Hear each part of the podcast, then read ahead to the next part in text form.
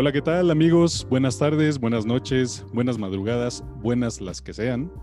Estamos en este primer programa de este proyecto que ya tenía algunos años que intenté hacer por Face, pero sabemos que por Face tampoco luego funcionan mucho las cosas, así que esperemos que en este momento o en estos momentos ahora sí funcionen.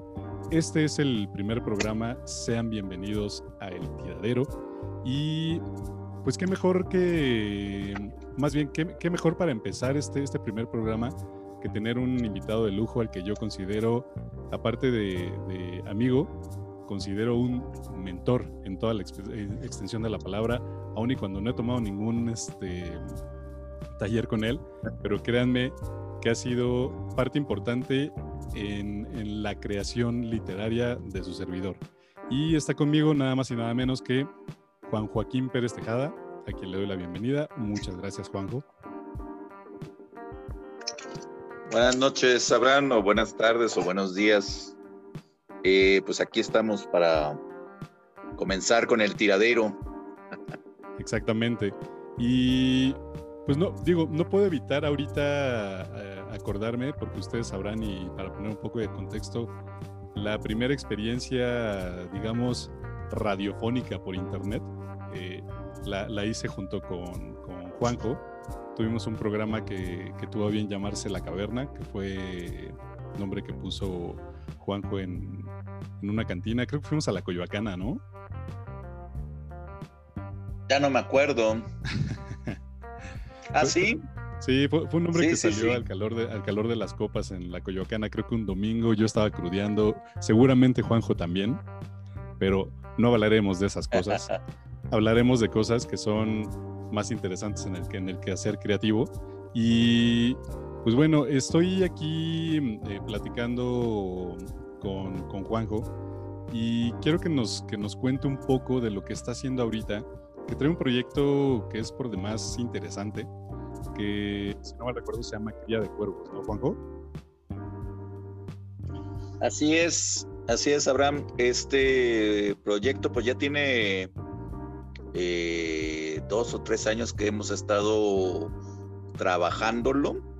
Ya hemos tenido algunas presentaciones en teatros.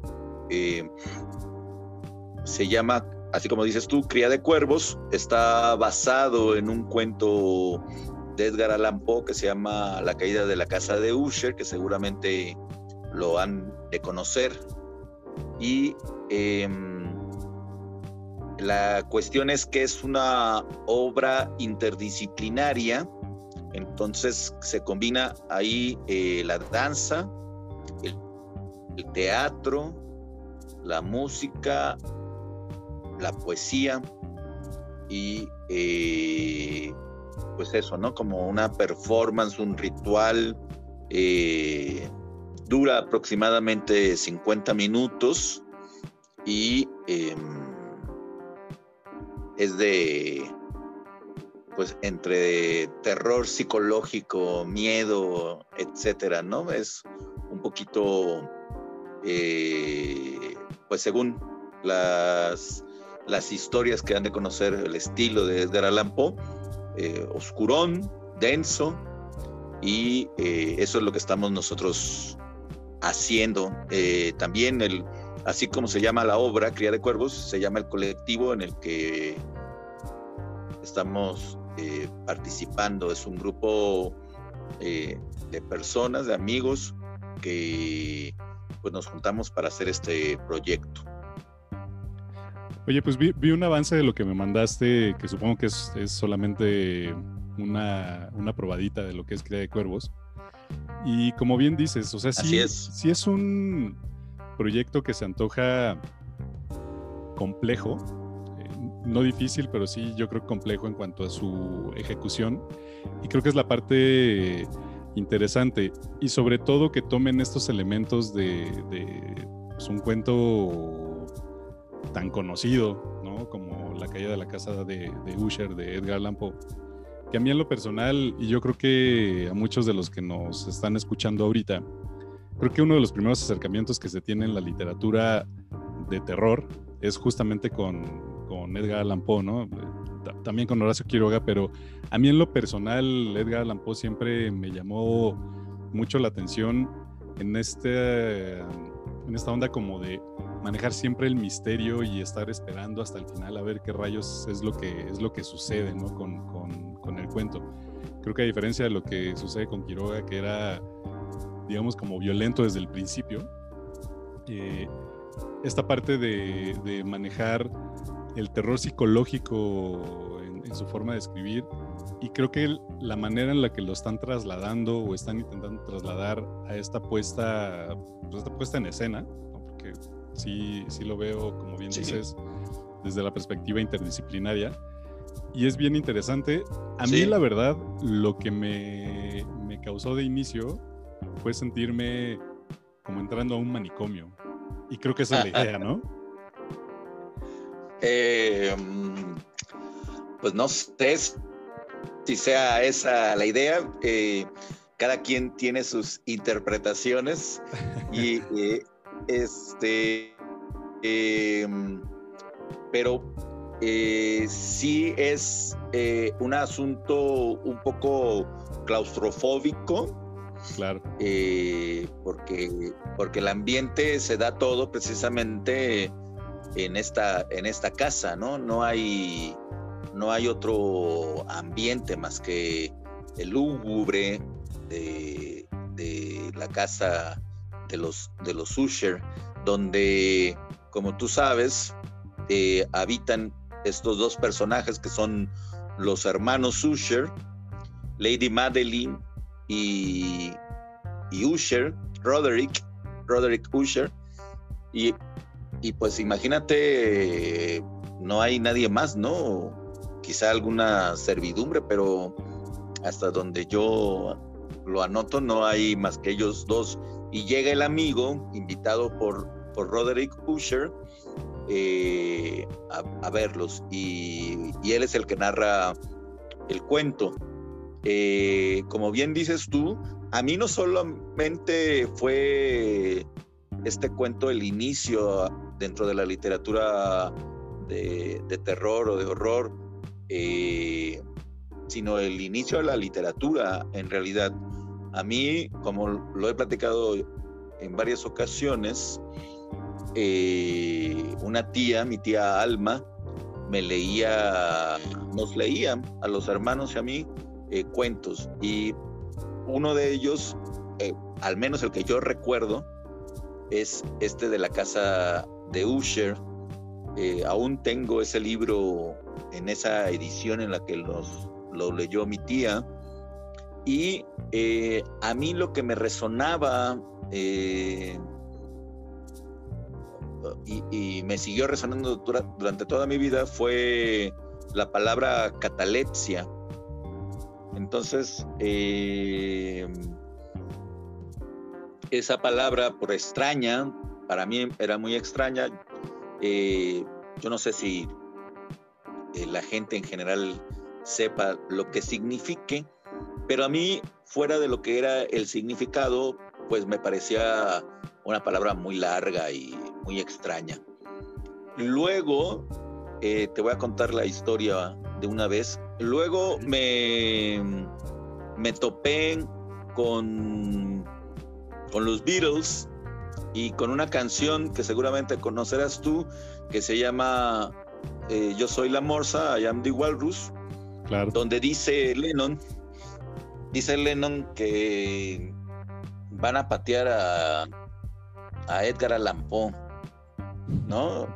Y entonces yo he de haber tenido 14, 15, 16 años quizá, y hizo que recordara ese cuento. Busqué el libro, después de buscar mucho, porque no lo encontré así como, no estaba como muy a la mano, lo encontré y volví a leer el libro de cuentos, que era una antología de estas historias extraordinarias, donde sí, pues, además del...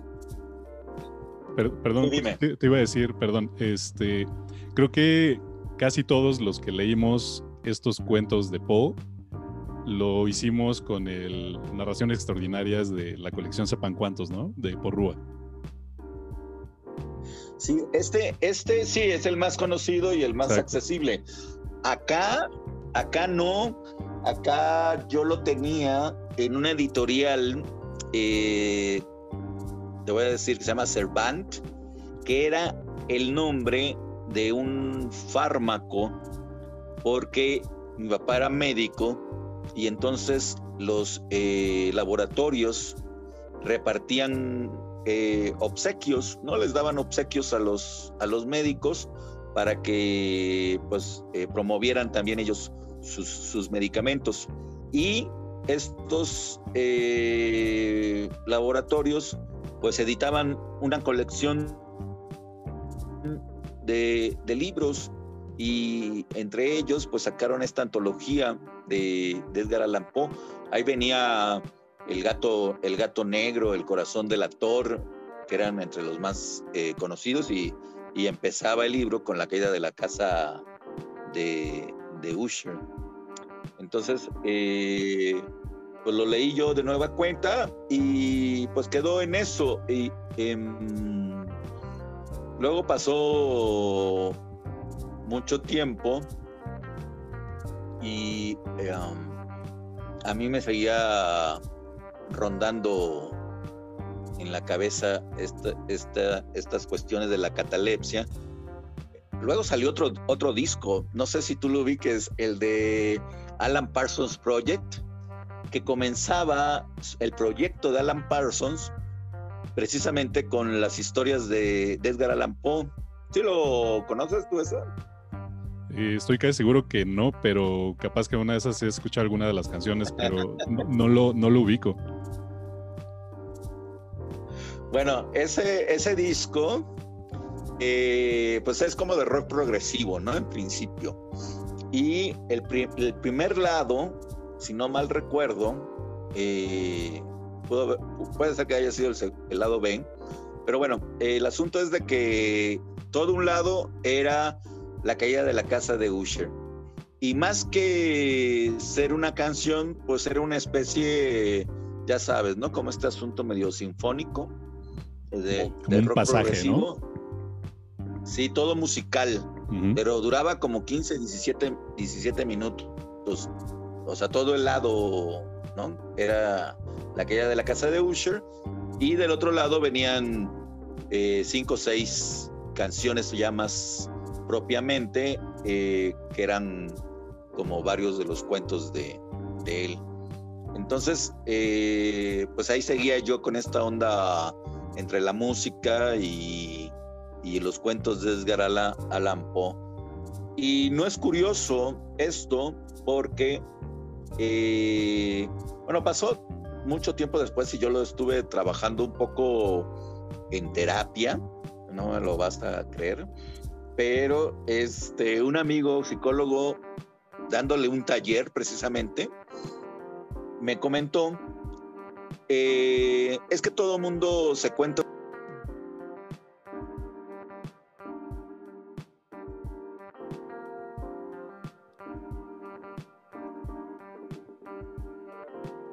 Creo que perdimos un poco a Juanjo. Bueno, Juanjo. Terapia. Y perdón, Juanjo, es que como que bueno, se perdió un poco la conexión. Entonces, si regresas un poquito a la parte de la terapia, de lo que te había dicho tu... Ajá, sí. El amigo, este amigo... Alfonso, Adolfo, es que me confundo con los nombres parecidos, pero me contó esto de que uno repite mucho la historia que en algún momento escuchó, ¿no? Y pues, yo cuando quise saber o pensé en qué historia me podría haber yo contado, me vino de la caída de la casa de Usher, y entonces llegué a terapia y todo, y mencionaba lo de la catalepsia, y me preguntaban, pues, ¿qué era la catalepsia? Y yo decía, pues, la muerte en vida. Entonces, podrán sacar sus conclusiones psicológicas, pues yo me asumía como esto, ¿no? Medio una onda medio zombie. Y entonces, por decirlo de una manera agradable. Y entonces, sí. Y entonces, bueno, a partir de ahí, y a partir de que leí en algún lado, estaba leyendo un libro de un poeta norteamericano que se llama Mark Strand, y la verdad es que no me acuerdo qué era lo que leía, pero de repente me saltó la idea de hacer un poemario que, según yo, se iba a llamar Las Canciones de Usher. Y una amiga a la que se lo comenté me dice: Usher como el cantante. Y le digo: ¿qué cantante, no? Pues hay un rapero, creo, que se llama así, Usher. Ajá. Entonces, pues ya le quité lo de las canciones. ¿No? ¿Sí lo ubicas? Sí, claro. Bueno, al menos no te dijo Usher como las pastillas. Sí, por lo menos. Sí, hubiera estado peor. Claro. Sí, porque son para cantar, para que tengas la garganta limpia. Exacto. O sea, al final del día, si ves, todo está interconectado. O sea, ibas para allá. De que ibas para allá, ibas para allá. Pues entonces empecé a escribirlo. Y pues lo que me salía realmente no eran canciones propiamente. Entonces, pues también deseché el asunto de que fueran canciones. Y algunos textos tienen como esta estructura de estrofas y estribillo y todo esto, ¿no? Pero pues en general no. Y lo escribí, pasó un poco de tiempo, y cuando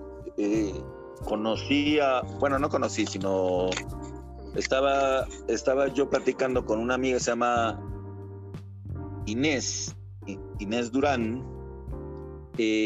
Con ella le dije, bueno, pues podemos hacer esto, porque ella era bailarina y yo tenía como la idea de hacer algo entre poesía, música y danza. Y entonces nos vimos y todo, y al final quién sabe cómo salió, que le dije, bueno, mira, yo tengo esto, te lo paso y por qué no ves si te gusta o no, y lo bailamos. Se lo llevó, platicamos, me dijo que ella no se iba a meter en este asunto como coreográfico, pero se lo dio a un amigo suyo, que es coreógrafo, Félix Castellón. Y me dijo Inés, oye, pues yo ya no lo voy a hacer, pero se lo pasó a un amigo y él quiere platicar contigo. Y entonces nos vimos Félix Castellón, Inés Durán y yo, y en una reunión decidimos que sí lo íbamos a armar así. Y y pues ya tiene, te digo, 2-3 años en que pues lo pusimos. Le pedí la música, que eso es bien importante, a otro amigo con el que yo ya había trabajado anteriormente con música y poesía, que se llama Iván Velázquez de León. Él, en 2 ocasiones trabajé con él, o 3 por lo menos. Una con el grupo que ya conoces tú, de Urbanita y los Metronautas. Claro, él estaba todo un grupo de culto. Sí, exactamente. Con él empezamos a hacer el grupo y él era el tecladista, pero bueno, el asunto es de que lo dejó, y luego él y yo hicimos un pequeño show, espectáculo ahí. Él tocaba el piano y yo leía algunos poemas. Entonces bueno, él tiene una formación de conservatorio, él es compositor de música que le llaman ahora contemporánea de concierto. Y entonces le dije, oye, pues mira, yo tengo esto, y me dijo, pues pásamelos, y ya le grabé los textos leídos, y me mandó la música, yo se las enseñé a Félix y a Inés, y comenzamos a trabajar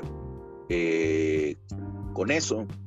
E Inés también, además de bailar, que ella hace el vestuario, y tuvo la idea también de que fuera como tipo, no sé si tú lo notaste ahí, como tipo steampunk, ¿no? Sí, sí, de hecho. O sea, era como estar viendo algún video de Nine Inch Nails. Esta onda también así como... Eso es muy buena. Gótica, industrial, pesadona. Ajá. Y fíjate, creo que la parte interesante aquí, evidentemente hay muchos vasos comunicantes, ¿no? Y creo que la parte importante es cómo logran unir todas estas disciplinas, ¿no? Desde la poesía y la música y el baile, que al final siempre terminan confluyendo prácticamente en lo mismo, ¿no? Y que es la música y la forma en la que vas a querer expresar a través del movimiento, ya sea bailando o tocando algún instrumento, o incluso tú diciendo, ¿no? O contando el poema que te va a contar también la historia.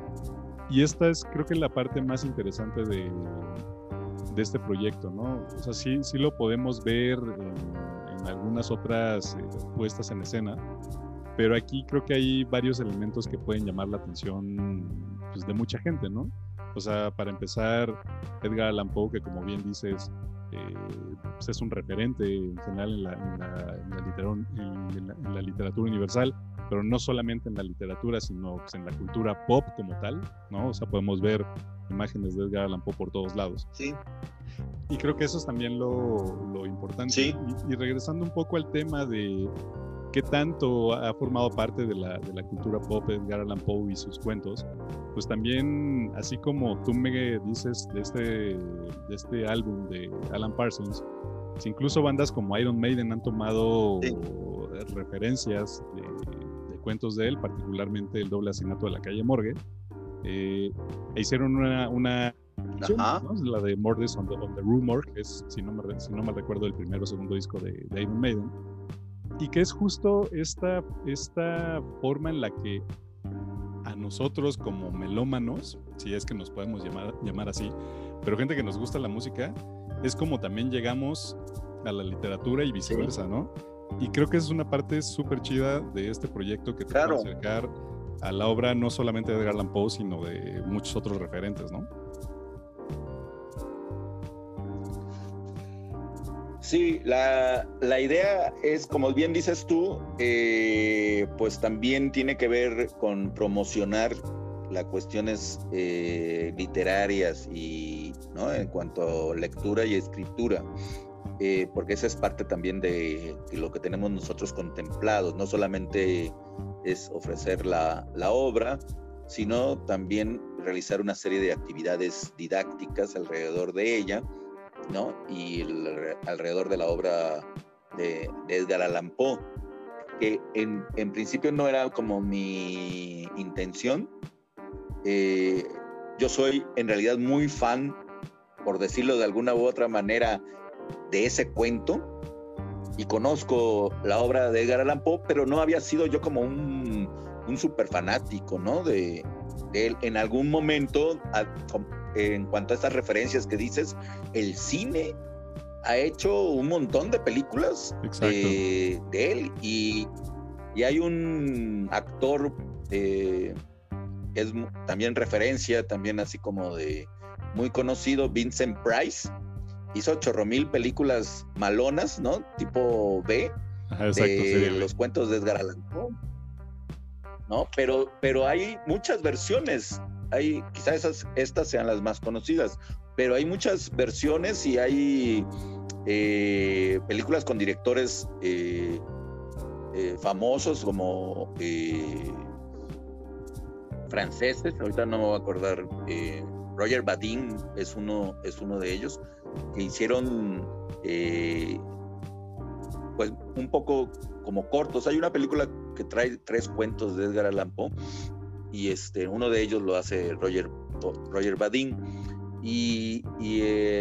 Pero el cine, te digo, así como dices tú, la música, el rock, también el cine y la cultura, como dices, ¿no? La cultura pop gótica y oscura, ¿no? Dark, pues es uno de sus íconos, por decirlo de alguna u otra manera, porque también, hay que decirlo, no era muy apreciado en Estados Unidos, y sin embargo fue en Francia con Charles Baudelaire que lo da a conocer a los franceses. Él, Baudelaire, traduce a Poe y lo da a conocer entre los poetas malditos. Y luego Mallarmé incluso le dedica un poema ya una vez fallecido Edgar Allan Poe. Pero esa es como la importancia, no solo como narrador, sino como una pieza fundamental de los poetas denominados así malditos. Entonces, es cine, es poesía, es narrativa dentro de lo que es la literatura, es música. Y es música, yo creo que también porque, yo no sé si recuerdas el texto, pero yo una vez que lo releí, me sorprendí mucho porque el narrador va platicando sobre Usher y entonces menciona que toca la guitarra, y cuando toca la guitarra improvisa también versos. Y entonces es un tipo que hace poesía en voz alta con su guitarra. ¿Cómo ves? Pues justo lo que están haciendo, ¿no? Sí.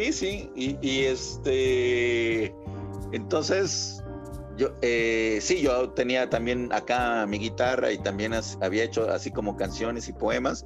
Y pues yo cuando lo releí, pues me asusté mucho, porque el cuento me influyó sin saberlo totalmente.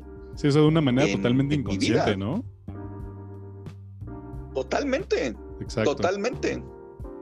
Sí, y esa es la parte en donde... que también da miedo, ¿no? Exacto. O sea, llega el momento en que Edgar Allan Poe da más miedo del que debería. Y creo que así es. Creo que aun y cuando Edgar Allan Poe sea este referente tan conocido, entre comillas, en general en la cultura, ¿no? En la literatura, creo, y a mí se me hace algo curioso, que mucha gente no conoce la obra, ¿no? O sea, si acaso medio sabe del Cuervo porque te lo ponen a leer en la secundaria y no le entiendes un carajo, ¿no? Porque no hay nadie que te explique bien a bien de qué va o por qué es así. O en su caso, El corazón del actor, que yo creo que tal vez por la brevedad del relato es también de lo más conocido. Pero en general creo que mucha de la gente, a pesar de que puede reconocer perfectamente la figura de Allan Poe, no conoce esta obra, ¿no? Particularmente La caída de la casa de Usher, que según los entendidos es uno de sus mejores trabajos, y que incluso creo que Edgar Allan Poe era de lo que más estaba orgulloso de su escritura. Y también en general con la crítica, como bien dices, no fue como muy benevolente con él en su momento, sobre todo en Estados Unidos, ¿no? Pero aquí la parte importante es justo esa, ¿no? O sea, cómo tú vas encontrando estas, pues no quisiera llamarles similitudes, pero cosas que estaban en tu inconsciente y que de cierta manera logras esta catarsis con la obra y que te vas dando estos... pues no sé si golpes de pared, más bien golpes contra la pared, o que te caen ciertos 20 donde dices, bueno, sí que fue influyente sin que yo lo supiera, y creo que eso hace más rica el proyecto como tal. Y te voy a decir, sí, tienes toda la razón en estas palabras que usas, catarsis y darse golpes contra la pared, ¿no?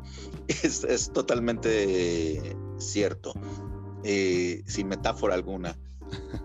Y además te voy a comentar algo que hemos platicado ya entre nosotros, es de que a partir de que pusimos la obra, haz de cuenta que la obra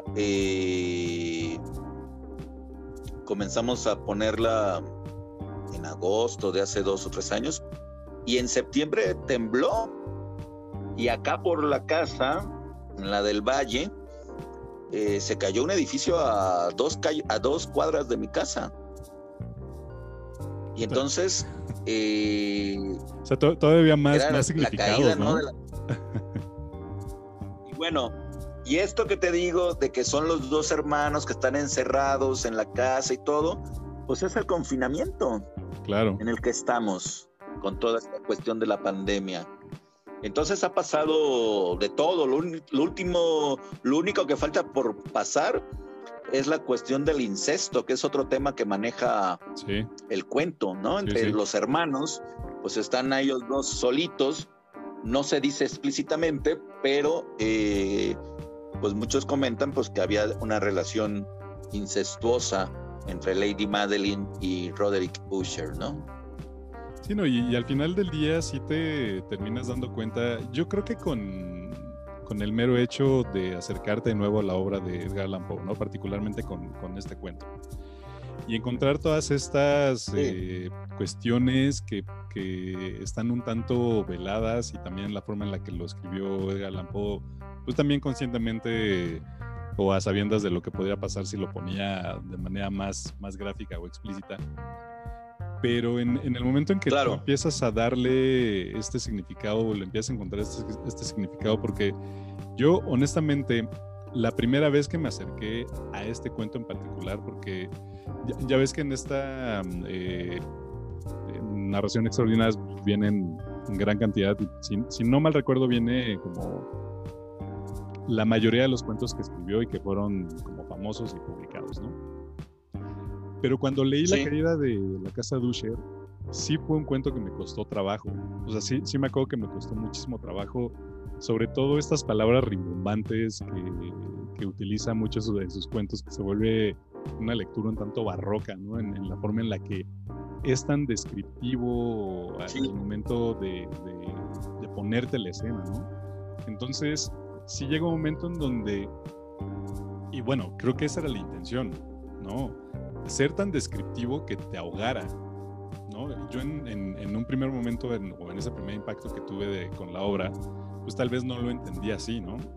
Pero ya cuando te vuelves a acercar justo a una relectura ya más grande, un poco más consciente de la intención que pudo haber tenido, justo te das cuenta que logró ese cometido aún sin yo estarlo esperando, ¿no? De sentir este aire viciado, la llegada a la casa, cómo te va contando todo lo que sucede, y al final pues la caída como tal, ¿no?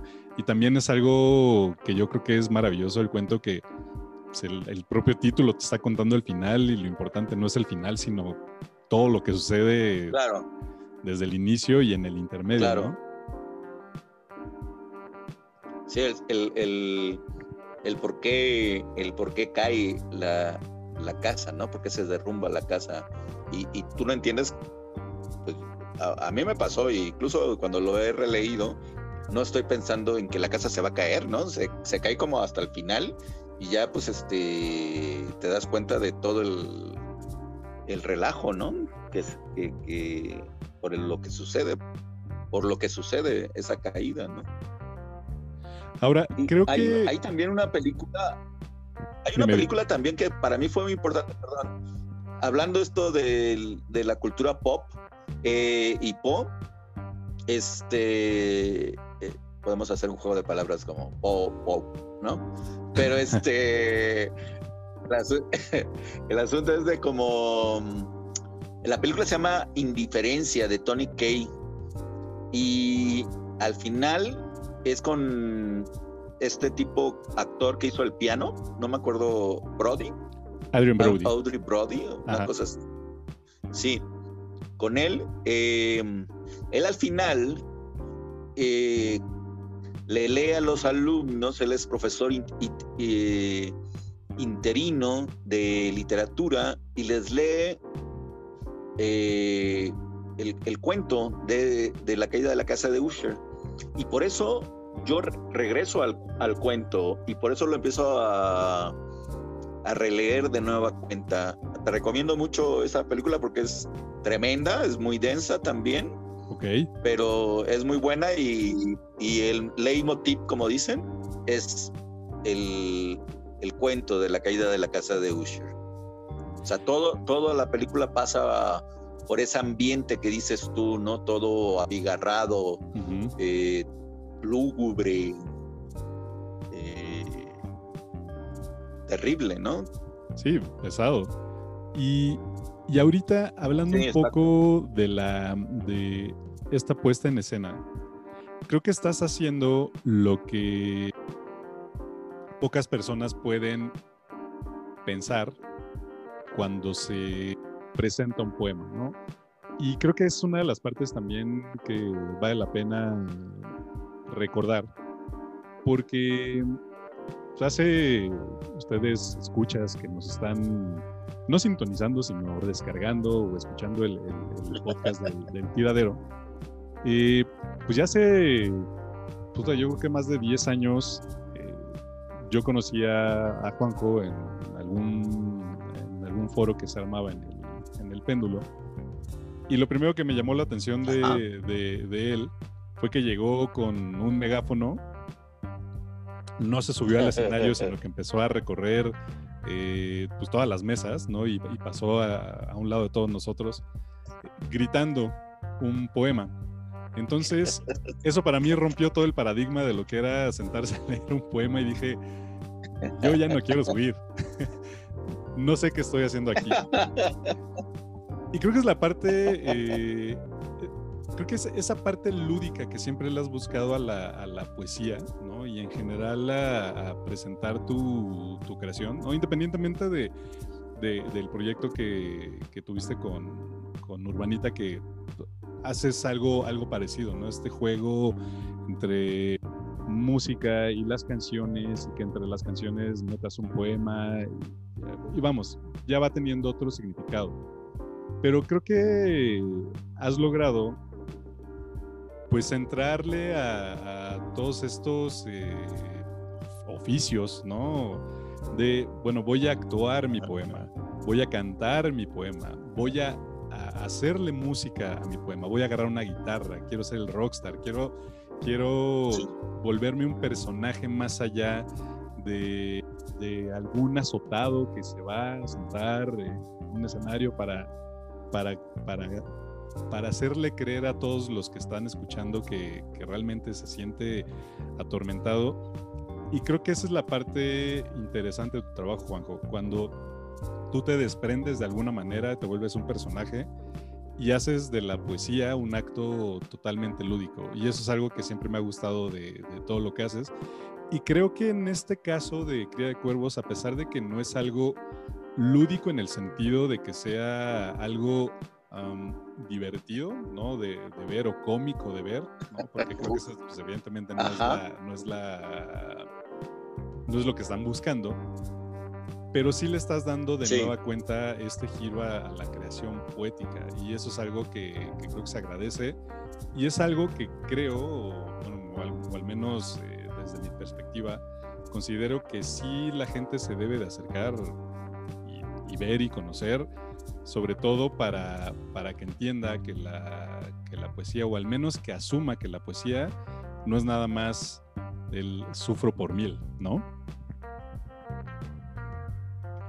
Sí, y te da otro aspecto, porque pues te digo, yo he trabajado acá, porque no es un proyecto mío solamente, sino... te digo que es del colectivo Cría de Cuervos, donde, lo voy a repetir, Félix Castelló es el que está dirigiendo realmente el proyecto, ¿no? Tanto él se encarga de la coreografía, pero también de la dirección escénica, y hace muchas cosas, ¿no? También ve las luces, hace un montón de cosas. Inés Durán, como te decía yo, pues además de ser una de las bailarinas, pues también hace el vestuario y dio esta idea del steampunk, todo esto. E Iván Velázquez, que es el compositor de toda la música. Quiero también citar ahora a Ivette. Ella se encuentra en el Face como Ivette Oyuki Kiki. Pues es la bailarina también que está trabajando ahora con nosotros. Entonces es un proyecto de estas 4 o 5 personas o más, ¿no? Porque tenemos gente que nos está ayudando como Lidia Gómez, y se me va a ir el apellido, pero otra amiga que se llama Elena, que nos han estado ayudando en las puestas en escena y en el trabajo tras bambalinas y de luces y todo esto, entonces producción, digamos, en general. Entonces a mí me gustó que la gente se quisiera involucrar, ¿no? Y que se involucrara en este asunto, que no era nada más mi idea mía de la idea mía de mí. Sí, de querer ya hacerlo imagino todo, a Juanjo Dictador. Sí, no, para nada. Y eso ha sido muy enriquecedor también, porque son maneras distintas de mirar lo que yo te decía hace rato, el mismo texto de forma distinta. Claro. ¿No? Entonces ha sido muy, muy enriquecedor para mí también. Ver cómo se ha armado toda esta obra. Y a mí no me gustaría dejar de decirlo, pues, un poco porque es el asunto, de que vamos a tener las funciones el 29 de octubre y el 1 y 2 de noviembre, coincidiendo estas fechas de Halloween y de Día de Muertos, ¿no? Para hacerlo también así lúgubre. Sí, pues, y las vamos a tener aquí, vamos a tener... Sí, vamos a hacerlo de manera presencial, de principio, solamente con todo el protocolo COVID que se necesita, aquí en el departamento, que es un departamento que tú conoces, que es amplio. Sí. Por lo menos nos ayuda a montar esta obra con todo el mobiliario que pueda haber y el que quitamos para que se permitiera hacer las cuestiones de danza. Y vamos a estar acá estos días, es jueves 29 y domingo 1 y lunes 2 a las 8:30, aquí en la Colonia del Valle, en División del Norte y Gabriel Mancera. El número te lo doy de una vez, es 624, departamento 6. Si la gente no lo puede apuntar enseguida, pues el podcast lo pueden volver a escuchar. Y no te preocupes, para tomar los datos. El capítulo, pongo todos los datos. Oye, ¿y en dónde pueden conseguir las entradas o cómo es la Sí, eso es como es una entrada, digamos, restringida a 8 personas por función. Okay. Sí nos interesaría sí nos importa que nos confirmaran desde antes, y confirmar implica todo este asunto del pago de las entradas, que son realmente muy económicos, son 150 pesos que va a hacer, y pues 8 personas, y va a ser una experiencia formidable, porque esto que decías tú, como el espacio es el mismo departamento, pues van a estar casi en el escenario, digamos, ¿no? Entonces va a ser una experiencia donde pueden ellos mismos, el público que vaya, las personas que asistan, a formar parte de esta obra, ¿no? Ahí donde estén en su lugar, en su butaca. No lo vamos a hacer participar, nada más de estar ahí, y verán ellos lo que significa esta experiencia. Exacto, no es una experiencia, digamos, participativa, pero sí inmersiva de este proyecto de cría de cuervos. Exacto. Oye, y en general, la gente, ¿cómo ha recibido o cómo ha reaccionado a esta apuesta? Pues mira, como dices tú, pues hay muchos fans de Edgar Allan Poe y enseguida le agarran la onda del asunto, ¿no? Entonces hay muchas cosas que los llevan a hacer referencia, porque eso se ha encargado Félix Castelló, que haya muchas referencias a la obra de Poe, independientemente de que el cuento se base en la caída de la casa de Usher. Pues hay referencias al corazón del actor y al cuervo y a otras cosas, ¿no? Que no digo para que pues ahí lo vean. Esos son los famosos Easter eggs. Exacto. Entonces, si checan, es como ir a ver una película de Marvel, pero les va a dejar más y los va a dejar más aturdidos. Entonces, la gente, uno es esto, ¿no? Que ha reaccionado contándonos a lo que los llevó a ellos, ¿no? A la obra de Poe. Eso es por un lado. Y por otro, pues, uno se interesa mucho por la música. Hay otros que se interesan mucho por la poesía. Y pues está el disfrute de ver la danza, ¿no? La coreografía, el trabajo coreográfico. Entonces hay muchos elementos precisamente para de dónde agarrarse, a pesar de que, como también dijiste tú, mencionaste la palabra barroco, y también aquí hay algo de barroquismo, y también es complejo, como bien lo dijiste. Entonces requiere una buena atención de quien esté viéndolo, porque pues están muchos de sus sentidos siendo demandados, ¿no? Digo, la vista, el oído y el entendimiento, digamos, ¿no? En el asunto de estar escuchando no solamente la música, sino también los textos, y estar viendo también la puesta en escena, ¿no? Entonces, y sin embargo, pues hay referencias, hay cosas bastante conocidas, y pasan un rato agradable. Casi el año antepasado, las 3 funciones que dimos, hubo muy buena aceptación. El año pasado estuvimos en un cafecito que también pusimos la obra, y también estuvo bueno, ¿no? Ahí, con menos gente, porque era un café por acá, el de la Galla Ciencia, no sé si tú lo sí, ubicas. Lo ubico perfecto, sí.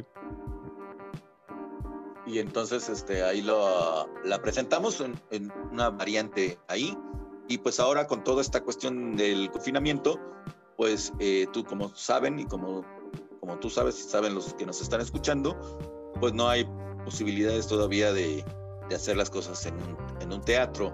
Entonces pensamos en esta cuestión precisamente de hacerlo en la casa, ¿no? Entonces creo que Félix ha resuelto muy bien estos inconvenientes, y lo hemos adaptado al espacio, y creo que se llevarán, como tú viste ahí en el videíto que te mandé,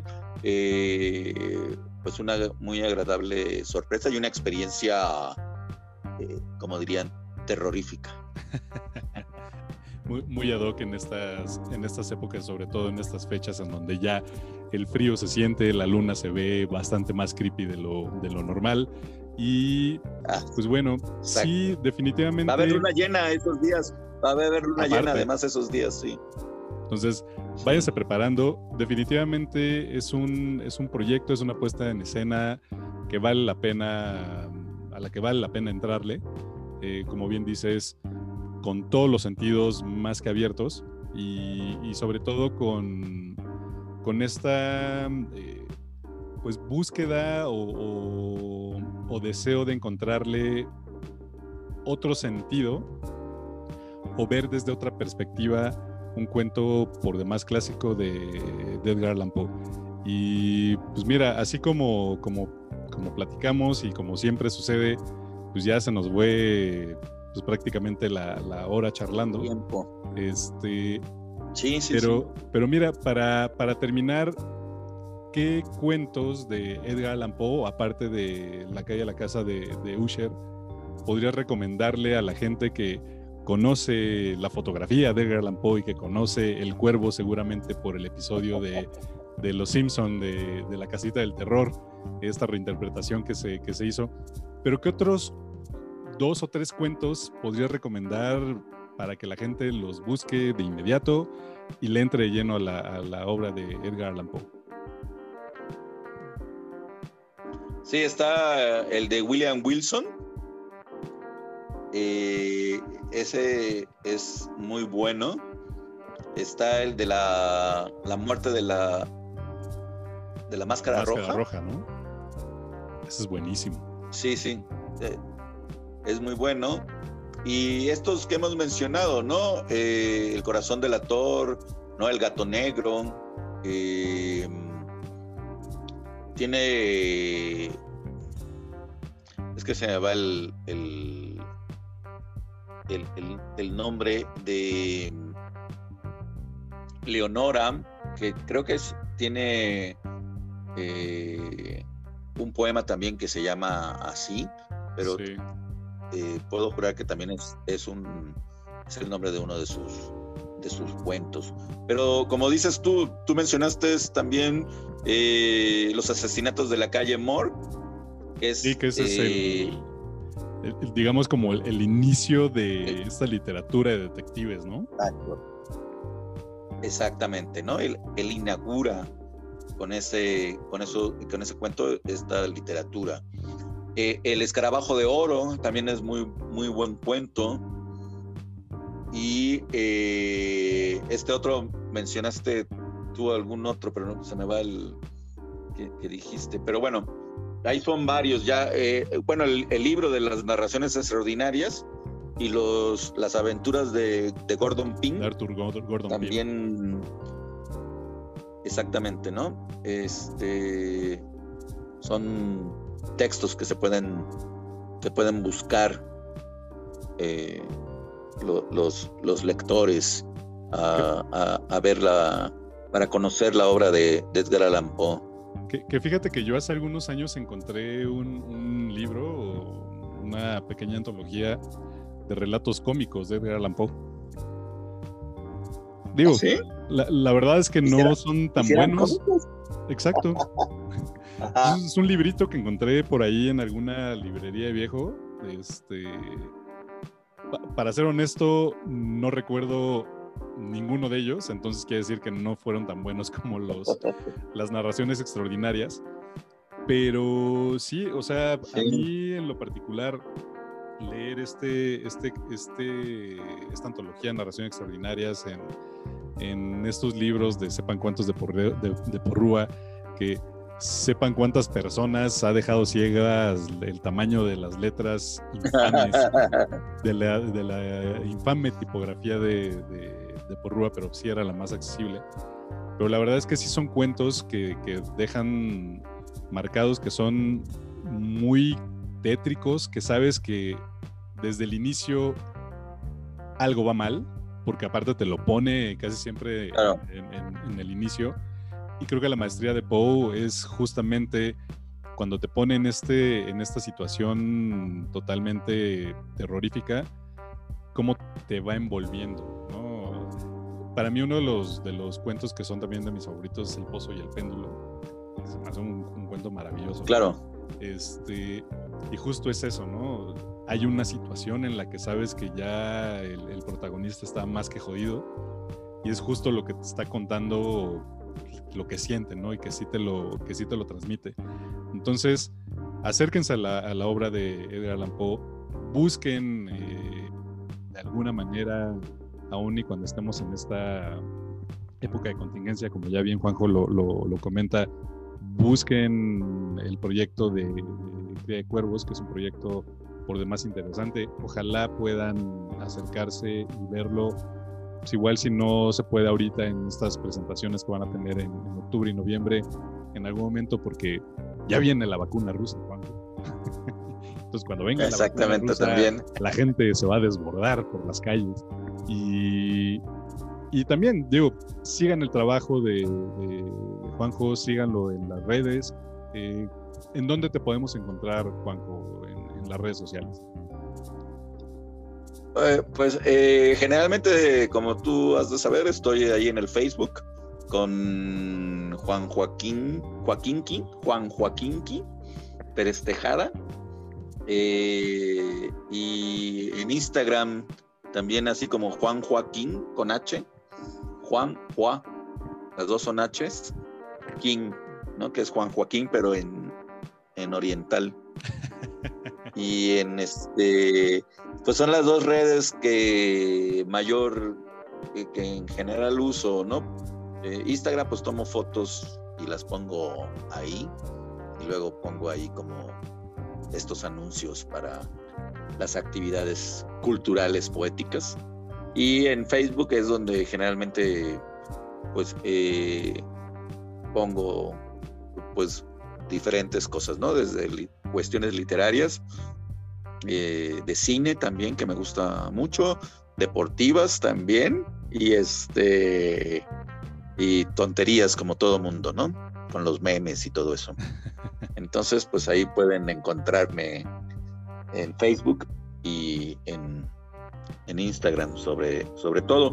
Y tenemos la página de Cría de Cuervos, que también pueden ahí buscarla en el Face, así se llama, Cría de Cuervos. Y